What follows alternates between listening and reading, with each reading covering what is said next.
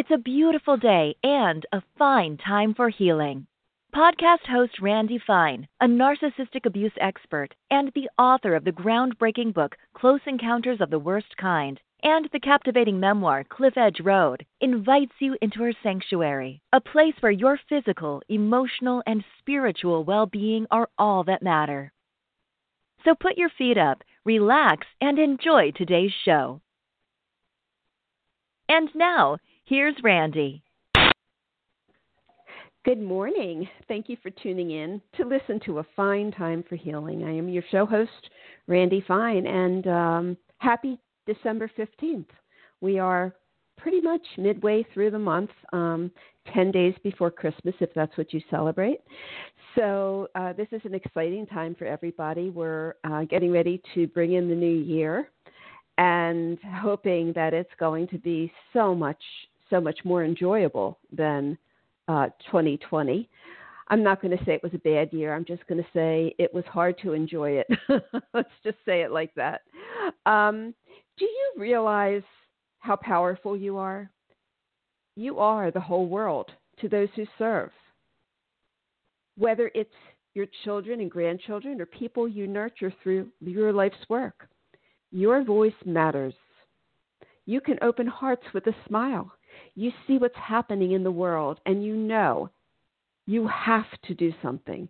There's power brewing within you that today's special guest, and this is what Kerri Hummingbird Sami has said, um, called fierce love. This is what she calls fierce love. You might think your relationship with your mother is normal and be completely unaware of the mother wound. Yet, the mother wound affects every human being alive and is the reason why humanity has suffered over the last several thousand years. Some signs of the underlying mother wound include self doubt, shame, lack of confidence, feeling dismissed or ignored, distracting and numbing, doing it all yourself, and so many other things, self sabotage, broken relationships, Kerri's new book, Love is Fierce, is all about healing the mother wound within you so you can bring fierce love to your family, community, and the world. Healing the mother wound is the key to living your divine purpose and making a real difference. Until you know your fierce love, you'll hold back from being all you can be. Kerri Hummingbird Sami is a soul guide, shamanic healer, award winning author, and an inspirational speaker with over 20 years of experience in leading by inspiration and a special passion for empowering women to be the artists of their lives. I love that. She is certified in energy medicine by the Four Winds Light Body School, certified as a spiritual coach by the Artist of the Spirit Coach Training Program and Heather um, Ash Amara, certified in empowerment and firewalk training by Sundoor, and certified as a warrior goddess facilitator. So, this is a woman who knows what she is talking about. Good morning, Kerri. Welcome. Good morning, Randy. Oh, I'm so glad to be back with you again for another conversation. I love our conversation. Yes, uh, me too. We we mm. really do have a lot to t- to say to each other and to our listening audiences. Um, yeah, Kerri was with us before, talking about um, the light, the um, four winds, and all those kind of shamanic things and earth things, and it was really inspirational. Um, so you have released this book, Love is Fierce, which is about healing the mother wound. Why is it called Love is Fierce? Well, it is so it's going to be launched on January 20th, 2021. so it is on pre-order right now. And it's called Love is Fierce because this is really the acknowledgement that we have some ideas about what love is that are maybe not quite as accurate as uh, as what we experience. And so we can kind of say, well, difficult things are not love because love is supposed to be gentle and nurturing and sweet and all these things. And if you don't get that, then you think, well, I didn't get love. That's not love. And in actuality, what this whole process has opened up for me is a realization that as a soul, I have a soul's curriculum, and that my um, everything I experience in my life is leading me to learn the things that would support my soul's curriculum. And some of those things are uncomfortable and painful and difficult, and that's still love because love is all that is. It's everything. So it's fierce in that way. It's fierce, it's exacting, it's precise, it's unbending. And it leads you to the place you need to get to, which sometimes we don't want to go because maybe that might be some personal responsibility, right? It might be something difficult or a challenging conversation or something we just don't want to do because it makes us feel uncomfortable. And yet, love is unbending love brings us to that place and sometimes love brings us there through our through the design of our mother and our um, interaction with her and her her being her state of being who she is and then who we are might be at odds right i mean we've experienced some of that haven't we randy both of us we both have the mother wound both of us we have talked I want to say that, that everybody does. Like Okay. everybody on the planet has the mother wound. You can't not have it because it's the state of consciousness of humanity and and I, I want to just give a bigger context if that's okay. Oh, sure. Yeah. So you know, we we're all aware of the patriarchy. You know, at this point we're all aware like this patriarchal society construct that we've had that's very controlling and demanding and you know it's got structures and rules and and everybody's supposed to just fit in with this thing and if you don't well you're forced to kind of you know. So there's a lot in the patriarchy that we've been witnessing and it's been going on for several thousand years. You know human history has been really controlled by the patriarchy for several thousand years. So well what a lot of people don't realize is that before the patriarchy took over there was the matriarchy. And the matriarchy had some also things that people didn't like, which is why it switched over to, to patriarchy.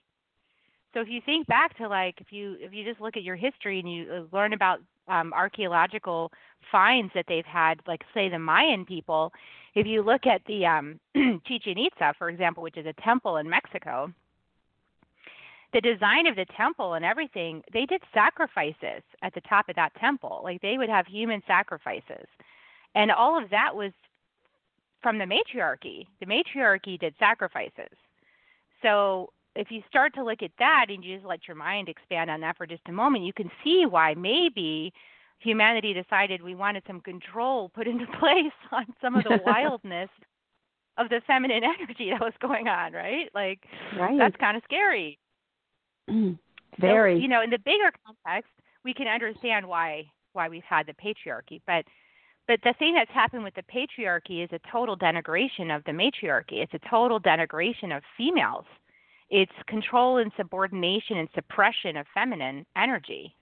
In and feminine energy and masculine energy runs in every single person. So every person alive has the mother wound because we all are experiencing the suppression of the feminine energy by the patriarchy over the last thousands of years. We've inherited this from our ancestors, along with a lot of patterns of abuse. And all of us are affected by that abuse. So just because you're in a man's body doesn't mean you haven't been affected by, um, you know, women being raped, for example, or molested. Still affecting you because we're all born of a mother. And the mother's womb holds all of her consciousness. So when a baby is forming inside of a mother's womb, it's stewing in that mother's inherited um, patterns from her ancestry as well as her personal consciousness. So you're inheriting all of humanity down your ancestral line. Everything your ancestors have experienced, everything your mother has experienced, her views of life, the prevailing views of life from her collective consciousness, the society she lives in, everything is inherited by you. So, in fact, whether you're, you know, born into a female body or a masculine body, it doesn't matter. You're inheriting the mother wound. So we all have it and it expresses uh, in us in different ways. And it's certainly most intense in some ways, or we can think of it that way. But some some sons would argue with you about it. If you said it's really intense between mothers and daughters, we all kind of acknowledge it is, but it also is got dynamics that are hidden between mothers and sons and maybe just haven't been spoken about as much. So it really affects every single one of us. It's something that we we need to do to heal ourselves and our ancestry is to look into this mother wound and see how it's expressing within us in our unconscious beliefs, our unconscious behaviors, and the way we hold relationship. And it's not just a relationship with ourselves and with our families, also with the earth. Because who's the ultimate mother of us all is Mother Earth. And we're kind of disrespectful to her right now wouldn't you say? Oh, I definitely would say that is so interesting. And you know, I mean, I guess we know that genetics um, play a role in who we are, and it goes back and back and back. But I don't know that we ever really thought about this mother wound. And I, you know, I'm really surprised to hear that the the female energy, the female um, dominancy or dynasty or whatever it was, had caused human sacrifice. What was wrong with these people? It's so hard to grasp that. Um, but do you think that that is the only reason that the male energy, the male dominance took over? I think it has to do with the amount of power that a woman can wield. Amazing, actually. And see, many of us that are alive in female bodies today, we may not be aware of the power that we hold within us because it's been domesticated and conditioned out of us and we've been made into victims. You know, we have a victim mentality. Um, so, but when you actually open back up to your divine inherent gifts, you'll see that a woman's body is is like um just a wisdom factory. I mean, you know, you're just so able to tap into you know everything around you. Um, we actually have they science has proven we have way more sensing receptors than a masculine body at least double if not almost triple the sensing receptacles. And what that means is that um, we have two to three times the ability to sense the world around us than person in a masculine body which is how women pick up on nuances of things like we are when we are tapped into that we can we can tell oh somebody just had an argument five minutes ago. I don't know who it was. Let me let me feel into that and i'll you know i'll know who's been and then you can feel it actually. You can feel who's who had the argument. You just know it. And you know this this is what enables mothers to be you know we're so tapped into our children um that it's it can be invasive. So um this is why um, a lot of the churches, you know, said, "Oh, well, women's gifts are evil, and so don't listen to your intuition; it's evil," because you know maybe it was used in a kind of a less than integrous way in the in the past centuries before the patriarchy took over. So we have this opportunity, each one of us, to unlock the feminine gift within us, and whether in a masculine body or a feminine body, it doesn't matter. But certainly in a feminine body, you you have two to three times the ability to sense and know things by tuning into that intuition inside your body. And when you know a lot of things like that, it doesn't mean you use that information to your advantage, right? So we have to learn some integrity around it. We have to learn how, you know, when is the right time to, you know, to act on that information and when is not.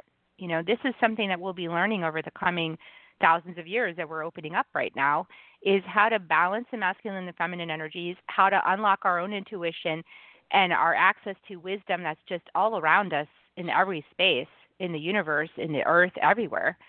The trees, the rocks, the mountains, everything has wisdom that we can unlock for ourselves.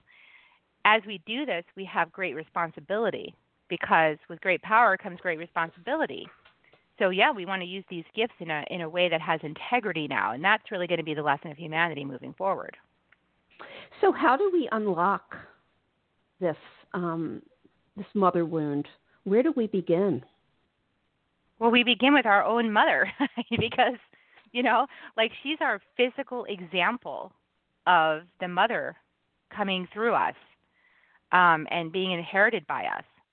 So our relationship with our mother reveals all the patterns that we're here to heal in this lifetime on behalf of our ancestry and that for our own soul's curriculum that this whatever piece your mother gave you is the piece that you needed to face in order to ha- cultivate more integrity.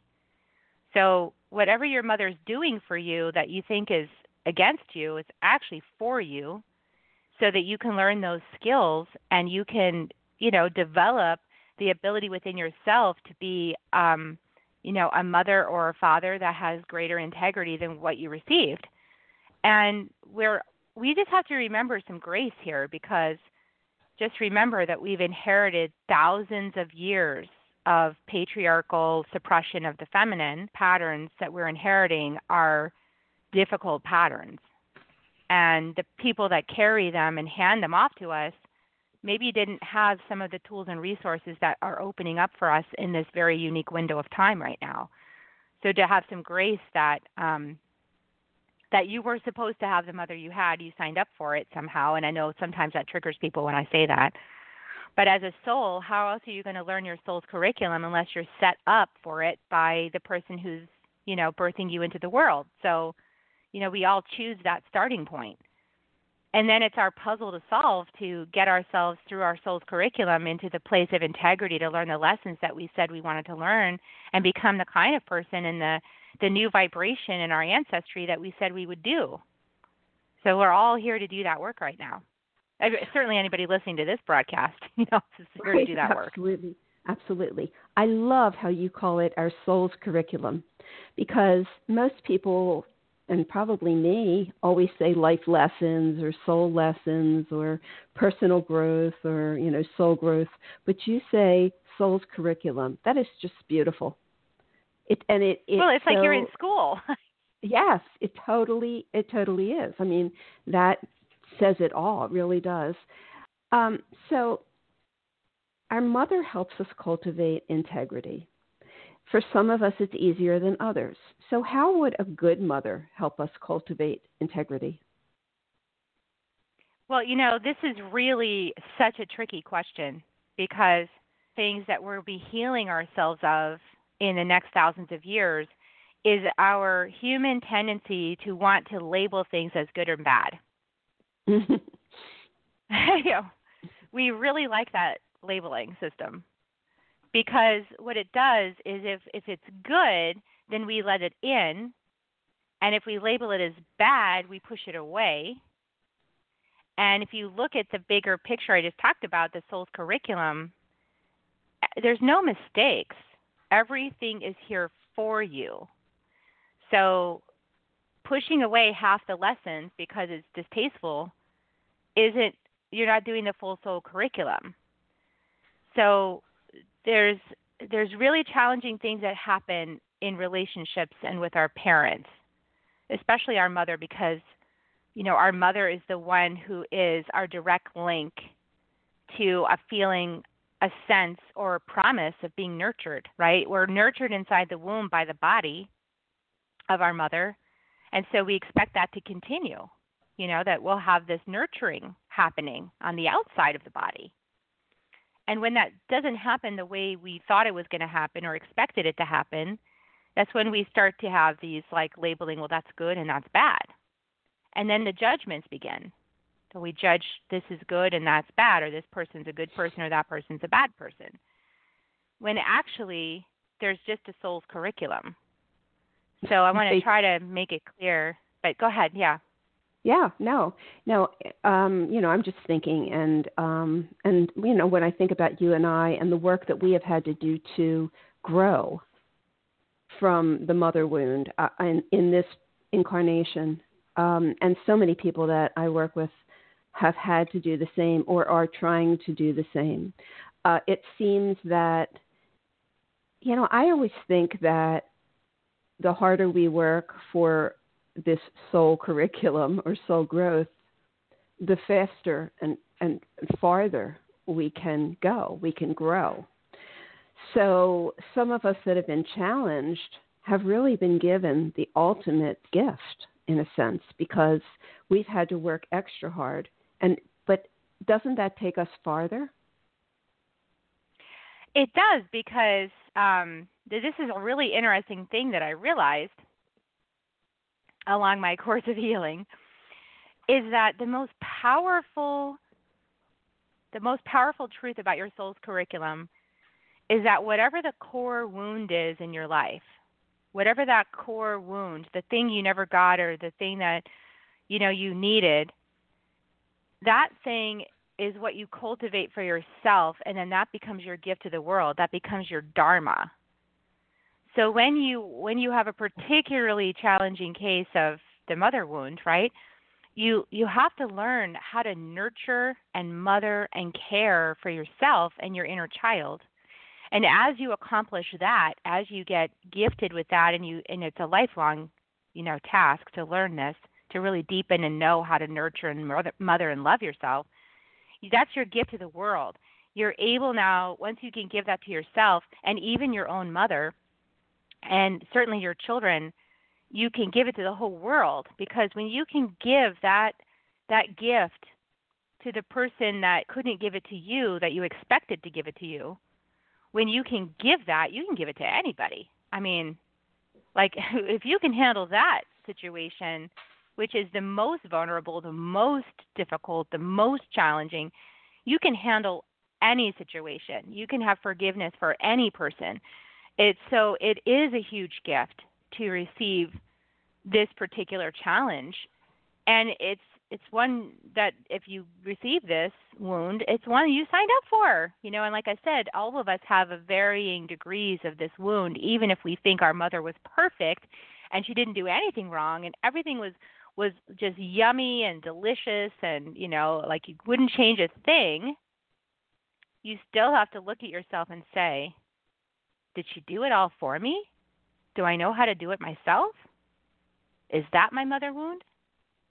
Hmm. so you know we, wow. there's a lot of ground to cover here you know?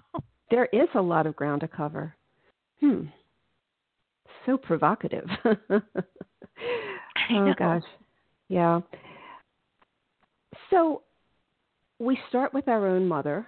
We start with our awareness of this wound and the and the the curriculum we have to or we we should follow to overcome this mother wound. Where do we where do we begin though? If we're beginning with the mother wound, where do we begin? We just begin with soul searching and figuring out what's not working in our lives or how our response is to the mother. Um, exactly where are we starting? Yeah, that's all. Those are great questions. There's a number of ways you can um, enter into this conversation for yourself, this inquiry. One path of inquiry is to go through and look at um, your own life's patterns, like and sometimes seeing those is challenging, right? Because um, we can't see our own eyebrows. You know, we always need a mirror to see it. and sometimes we're resistant to seeing it because that means we might actually have to change and the ego really is okay being the same even if it's super painful. So so it can be a little challenging to have visibility into your patterns. But probably along the way you've had some relationships where people said some things about you to your face or otherwise and you went, no, that's not true. Okay, well, that's the place to start. Whatever you think is not true about you is exactly this place to start. So start looking at what are those things that people keep saying about me that I don't think is true and I don't want to admit it. That's a good. Another place to start is to look at your core conflicts with your mother. Like, what are the things you always, you know, judge her for? What are the things that you say, gosh, if she was only like this, or you know, my friend's mother is so much better because she's X, Y, and Z instead of, you know, A, B, and C. So whatever those things are, that's a good place to start. And another really good inquiry is to look at like what was your mother's life like? What were her beliefs? What were her concerns and fears? What was her challenges when you were in utero? Who was she being when she was making you inside of her? Who was who was that woman? Because she's probably not the same person that she was then, but that person she was then informs who you are now. So you want to kind of be able to either project or based on some stories that she told, things you know about her life, or if she's around and you can talk to her, find out like more about what was she thinking, what was the culture around her. You know, for example, I know that my my I was born in the summer of I was uh born in the summer of love, so I was born in 1969. And my natural father was very much into the hippie thing. You know, he really liked this free love idea. Of course, he had his own core wounding around that from his own mother. My mother was from Midwest Texas, where um she grew up going to church five days a week because my grandmother was very religious in the Southern Baptist Church in town, and it was a very small town where everybody knew everybody else's business. And my mom thought it was very hypocritical um, some of the things that were going on there in the era of civil rights with Martin Luther King talking about freedom and equality, and then here in this little Texas town, they you know they have a bathroom for colored people you know there's a colored bathroom and there's a white bathroom. And my mom was like a little kid wanting to go into the color bathroom because she likes the rainbow you know and she can't go there. So it doesn't make sense. Like how come?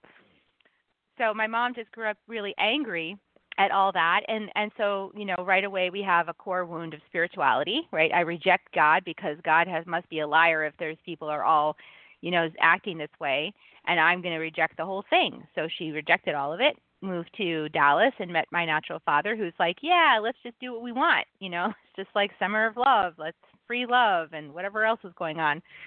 So she kind of was, you know, facing those uh dichotomies in her own self and then surprised to get pregnant with me because I was a surprise. I was not anticipated. She was told she couldn't have children.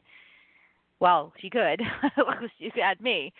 So I was stewed in all of that um, mix of of consciousness and and her own judgment of her situation and then you know leaving my natural father out of fear that he might molest me because his boundaries were way too loose. So uh, this is kind of what my mom was going through. So when i look at that and i start to identify wow okay yeah these are all the core patterns that i inherited and I inherited my mother's relationship with my grandmother. I inherited all of that. And that became part of my life's work. So you can start to look at that and factor that in too to whatever you experienced in your own life. You know a great deal about your parents. That is really interesting. I mean, that's historical, what you're talking about now. Um,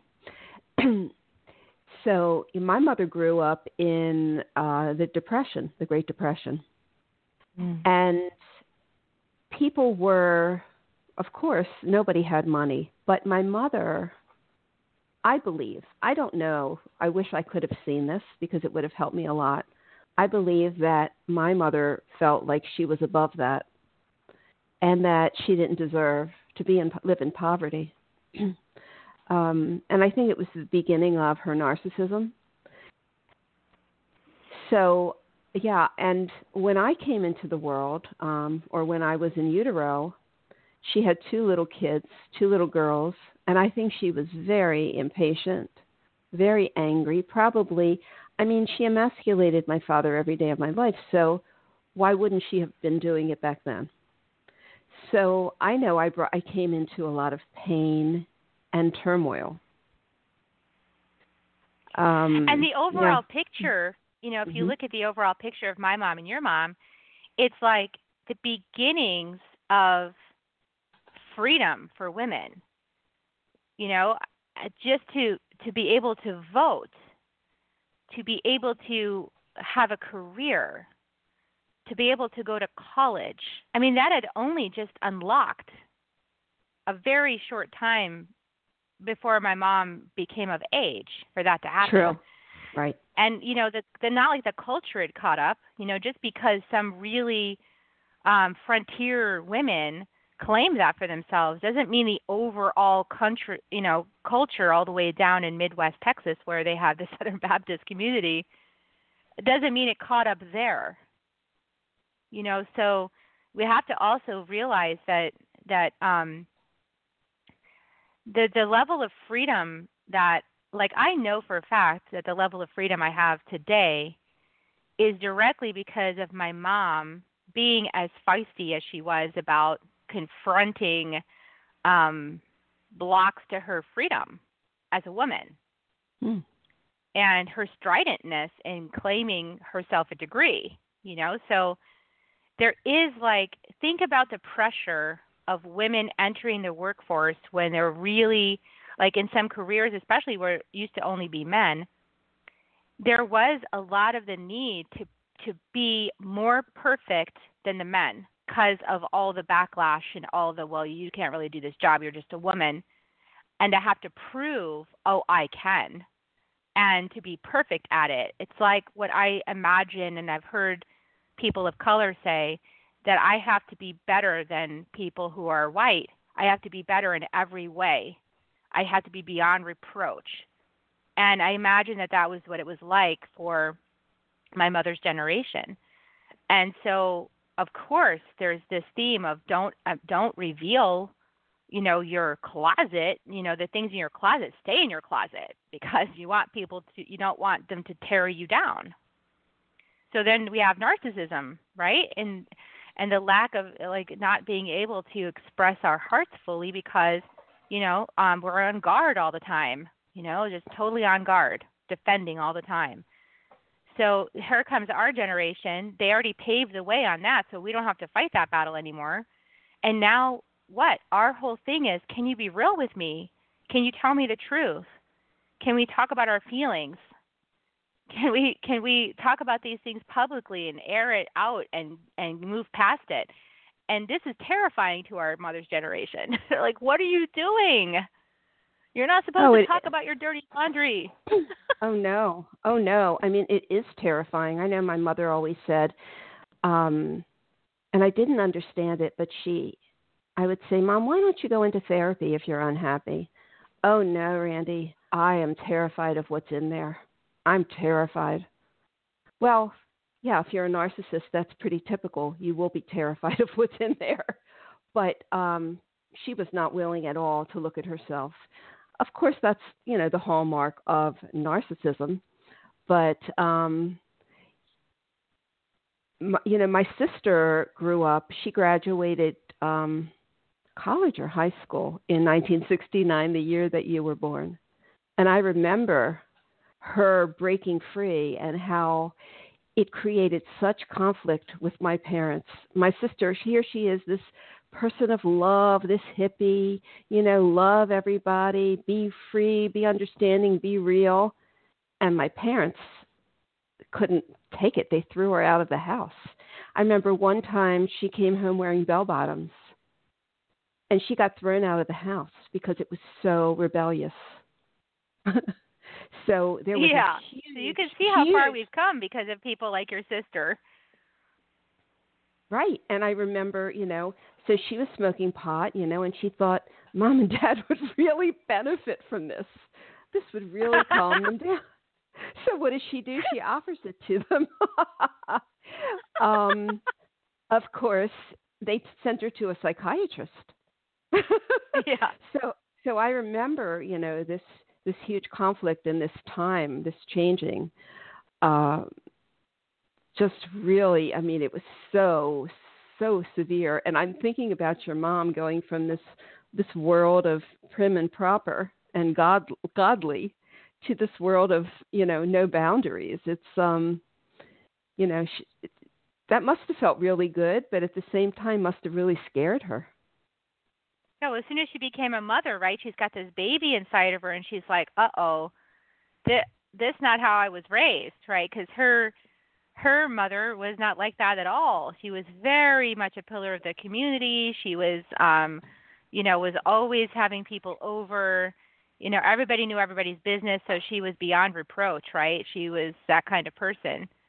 And you know, my mom is like, "This is probably not conducive for a baby." Like all of these things that she grew up with like when we when we become a mother I, I this is what i experienced. All of a sudden i'm looking to my mother going how do i do this thing? You know like i don't know how to do this. And i've got this baby inside of me now what? And we we turn to our mothers because that's who raised us and that's what we know is true. And how do we how do we do this thing? Until we start to get a little you know a little couple of years underneath our belt it's really scary at first. So I'm just imagining my mother going, I have got myself in some deep hot water and I don't know what to do now. I don't know how to raise this child. Yeah, I, so, I can imagine. You know, to you know, I feel like I just have so much grace for it now because I, you know, I think that uh, like many people, I thought to myself, well, my mother should just know better. Like she just should know that that she should have known to be this loving or that loving or this thing. And honestly, um, she just was who she was. You know, she was that's who she was um rectifying within herself is these patterns and how she was raised and um and how and the world that was opening up in front of her and where does she find her place in that with her inquiry you know where am i on peace and love and and and structure and routine and church and spirituality and and you know atheism you know who am i and and that what a lot was going on in the culture around her at the time that she was birthing me into the world so i i have a great deal of compassion for a person at that time finding herself and trying to make her own way in the world. And a lot of the decisions she made um, at the beginning there, trying to find a better place for me, were because of the prevailing times. Like a, a good deal of the trauma I experienced was my first stepfather. And she only made that decision because at the time, women weren't really able to support themselves on the salary that they made and support their children. That was just not a normal pattern. Now my grandmother had done it with my with my stepdad. She was a single mom with four kids and she pulled it off. She had a job and she was a teacher at a dentist school. So um but that was a rare thing, you know, a woman to have her own house and and be the sole parent. That was very unusual. So my mom was in the prevailing culture where, you know, you had to have a man and you know, let's face it, a lot of people still believe that today, and we're well past that time. So this is um, this is really what got her in some hot water, even deeper, you know. And what really led to a lot of the trauma that I experienced was her cultural need to have a masculine support, and you know, making a a choice there that that she thought was a good choice and then finding out it wasn't a good choice and being kind of stuck with it for a few years during my most um, impressionable years as a child. So I can understand all of that now, but only because I was willing to let go of my anger and my resentment and open up to understand things from a new lens and new perspective. And looking at her life and and and the choices and the culture and everything that was happening helps me to understand my own consciousness and how my consciousness began and then what set in motion for me and why I've had all of the challenges I've had and all of the experiences I've had. It's fascinating. It is very fascinating. So, how has this brought fierce love to your family, your community, the world? Well, it's brought fierce love to my family for sure because part of fierce love is forgiveness. And when I say forgiveness, I mean I mean the kind of mm, reconciliation, inner reconciliation that you don't even need forgiveness. It's more like gratitude. It's that kind of forgiveness. And that's the process I've brought myself through and that I bring people through is how can I, how is my mother, how was my mother my ideal parent to introduce me to my soul's curriculum. And now that I'm claiming for myself the fruits of my soul's curriculum, I can be thankful to my mother for leading me down the path to claim that fruit for myself. And she's the perfect mother for me. And, you know, at that point, it's like I just have fierce love for her because she's who she is. I chose her how can I blame her when I chose her? I chose her to do this for me as a soul. I chose it. And I can learn to love her unconditionally, which means I let go of all of my expectations. Like, if to be a good mother, you should act like this. No, she's the mother that was designed for me. She is who she is.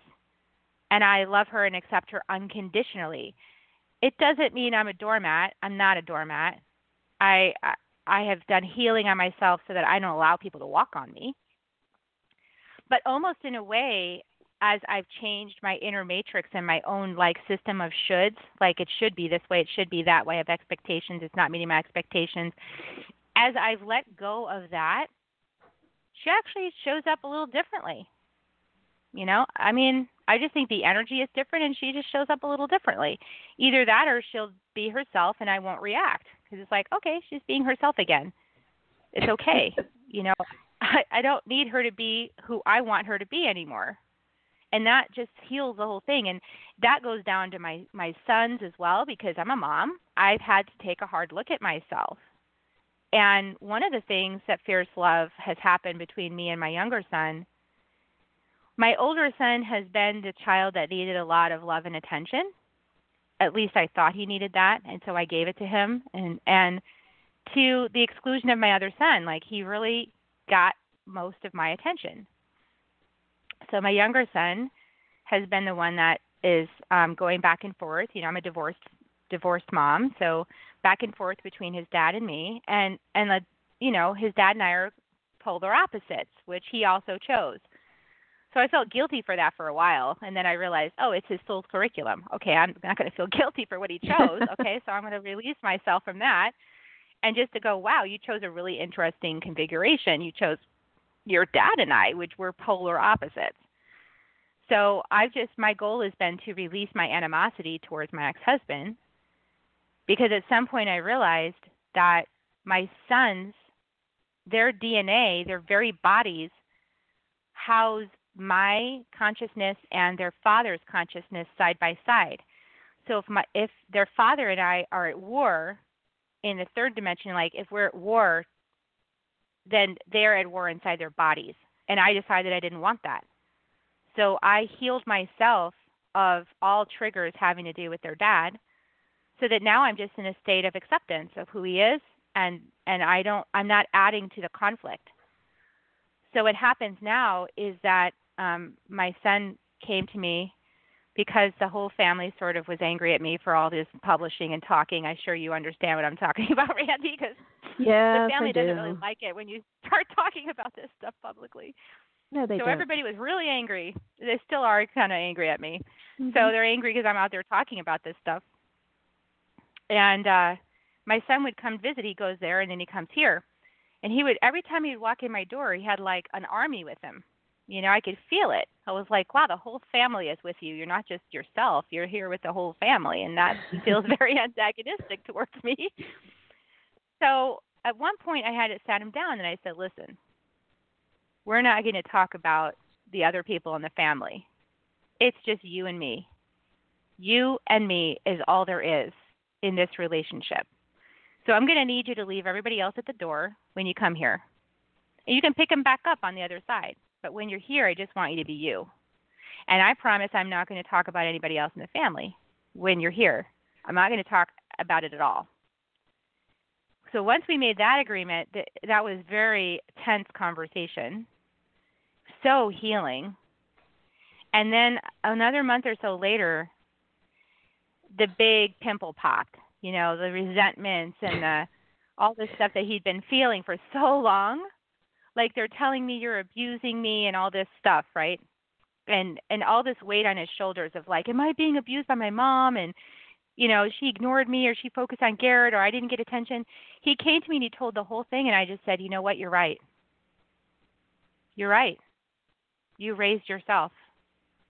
I was so focused on your brother that you raised yourself and it was so healing for me to validate him rather than you know we always try to resist it and be like no that's not true but that's his reality i'm not going to deny his reality. I know from my reality you know that there's some other things to consider but he's not going to consider those. Not yet. Not unless he's heard. I said you're right. absolutely. And i you're think, right. you know, i did do that. we, yeah. And we release our children from so much grief, guilt, shame. You know, um, when I was when my daughter was three years old, I was a single mother, and um, and I had anger. I really it just I developed this anger, and everything got on my last nerve. so she was a sweet little girl, and she would tell me in the morning, "Mommy, I had a dream last night." And every time she said it, she said, "And you were angry with me." And I kept hearing this, and I went, "Oh God, what am I doing? What am I doing? My daughter's dreaming about me being angry." So I got myself to a therapist and I got yeah. it fixed. I got it fixed really quick because it was like, oh shit, I'm going to be my mother. so, um, but you know, it it bothered me for many years, you know, that I subjected her to that because that's not who I am. It's not who I am now. It's not who I intended to be. So I've apologized to her. And she said, you know, mom, you've changed. I'm so proud of you because you went from that to who you are now. I don't hold that against you. You did what you needed to do to change it. So we had that conversation, and she released me, and I released her. And it's really powerful when you do that because what I experienced with my younger son was he said, you know, he said all this to me. It's like I didn't deny it, I gaslight him. I just said, You're right. Let him, you know, let him be where he's at. And then I said, only then, when the energy had cleared, I said, Are you open to a reflection from me? And he kind of said, Okay, yeah. And I said, you know what I see when I see you? He said, No, what do you see? I said, I see a young man who's got his good head on his shoulders. He's smart, he's capable, he gets all his work done without being nagged. He's independent, self motivated, and brilliant. And that's who you are as a result of you raising yourself. So I got to say, you did a really good job. so, like, you know, it just cleared the whole thing up. And, you know, we've had some beautiful, tender, tender, tender moments as a result of that conversation, those series of conversations we had. And this is the benefit of being strong enough. Only because I healed my mother wound was I able to be present with my son in that way and not feel attacked or need to defend myself. Because honestly, it, it doesn't matter. You know, my perspective is my perspective. Of course, I have a different view on things, but his perspective is his. And I'm not going to deny that to him. That's just like, in my view, that was the most single most damaging thing that I experienced was my point of view being denied. You know, so we need to honor and respect each other and honor and respect that each one of us is facing this mother wound in a different way. And as a mother, it's imperative that we do this for sure. And just as any human being, you know, if we want to have a healthy relationship with other people outside of these learned patterns, and we want to rise above to discover like so much more love is available on the other side of healingness than we ever thought was possible. So there's a leap of faith, but you know, going into those dark shadows, as I know you know, Randi, when you go into that shadow and you face that stuff and you heal it, it's so uncomfortable and it's so totally liberating. It's the best thing I've ever done. Yes, it it certainly is um, been there many times, and you know, and now um, there's people like you, there's people like me, there's so many practitioners now that can help guide us in different ways, different perspectives. Um, I mean, different methods of guiding us through these issues. But when I came through it, there was nobody to guide me, so it was long, a long dark path.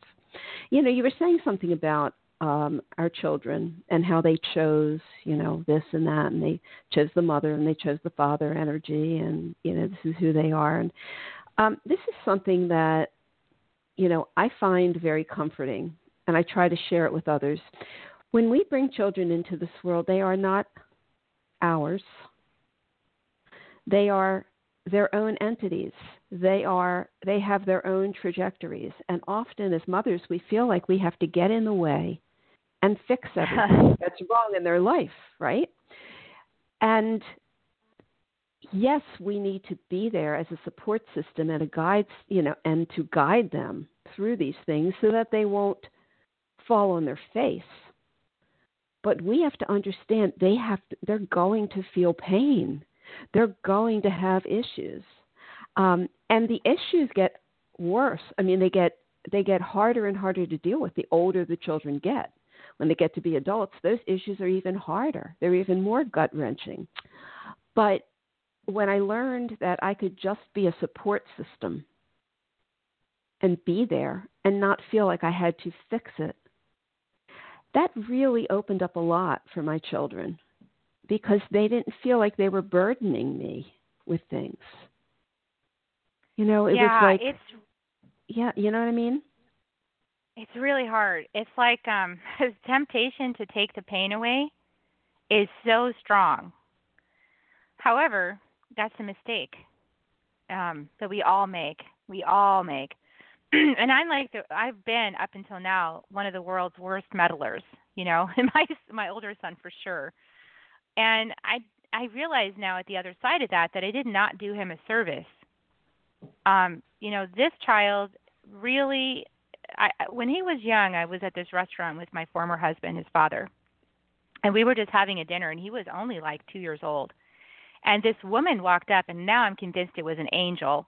Walked up and looked at me and said, "This child's a rocket ship and he's either going to take off into space or he's going to fizzle out.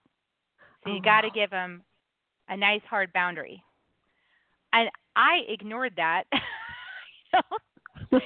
and I did everything for this child. But the thing is, is it delayed his progress. It has actually been one of the most frustrating things for him. He's communicated to me that, you know, it's one of the reasons why he's taking a break from me right now is because I'm still learning how to hold a good boundary with him and let him have his own lessons in his own time without my worries, concerns, and judgments about his choices because he can feel those very, very dearly. Um, he's super psychic and empathic, and many children these days are coming out extremely psychic and empathic. So even if you never said anything, they can feel it and they know. So it is an extra level of mastery to be able to release and let go of those mother concerns that we all get, those mother worries, and just let them go and let your child go through what he needs to go through. You know, this child needs a hard edge. He needs a harder edge than maybe some other children need. And it's hard to watch somebody go through that. And they need to go through it because it's part of his soul's curriculum. So, Yes. you know, I need to I need to, to just kind of, you know, work with my hold myself, hold my little girl and hold myself. If I need to do anything, that's the thing to do is to hold myself and let him do what he needs to do. Right. And and when we're wounded, we often want to fix everybody else and we forget that we have to fix ourselves first.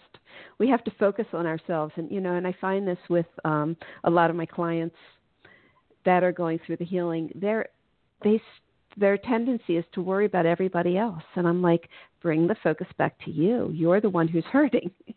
And you can't fix everybody while you're hurting. You have to fix you have to heal that. You have to heal that inner self.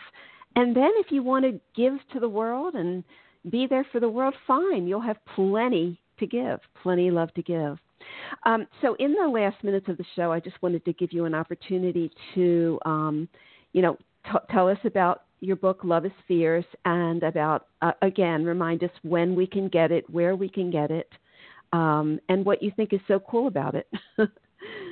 Yeah, absolutely. Well, this book um, I've been working on actually for my whole lifetime, but definitely the last nine years, and um, and writing it in the last year and a half. And I've had some lots of support. So this book is um, going to be live on Amazon on January uh, twentieth, two thousand twenty-one. It's on pre-order right now, so you can pre-order the book. And uh, the summit, it's launching with a summit and the summit, I'm interviewing um, 16 wise women leaders, thought leaders who are just magical in their own rights to talk about different aspects of how can we return to mother wisdom in a healthy way to for the benefit of all of life on earth and for the benefit of our children and our grandchildren generations to come what's the wisdom and what's the medicine that's needed now. And so each of these women is bringing their perspective on that, which is really powerful. So the summit is called The Return of Mother Wisdom Mending the Sacred Hoop. And you can get access to the summit and download the first two chapters of Love is Fierce by going to motherwoundbook.com. It's motherwoundbook.com and um, entering in your order IDs. You have to pre-order the book, and then you'll get access to the summit and uh, the first two chapters immediately. And it's powerful stuff. It's really good medicine. Um, excited for these uh, these interviews to be released and for these conversations to happen. We'll be having some conversations on on Facebook, and we'll be having some some live chats um, as a community. So, you know, this is going to be an engaged experience for anybody who wants this conversation.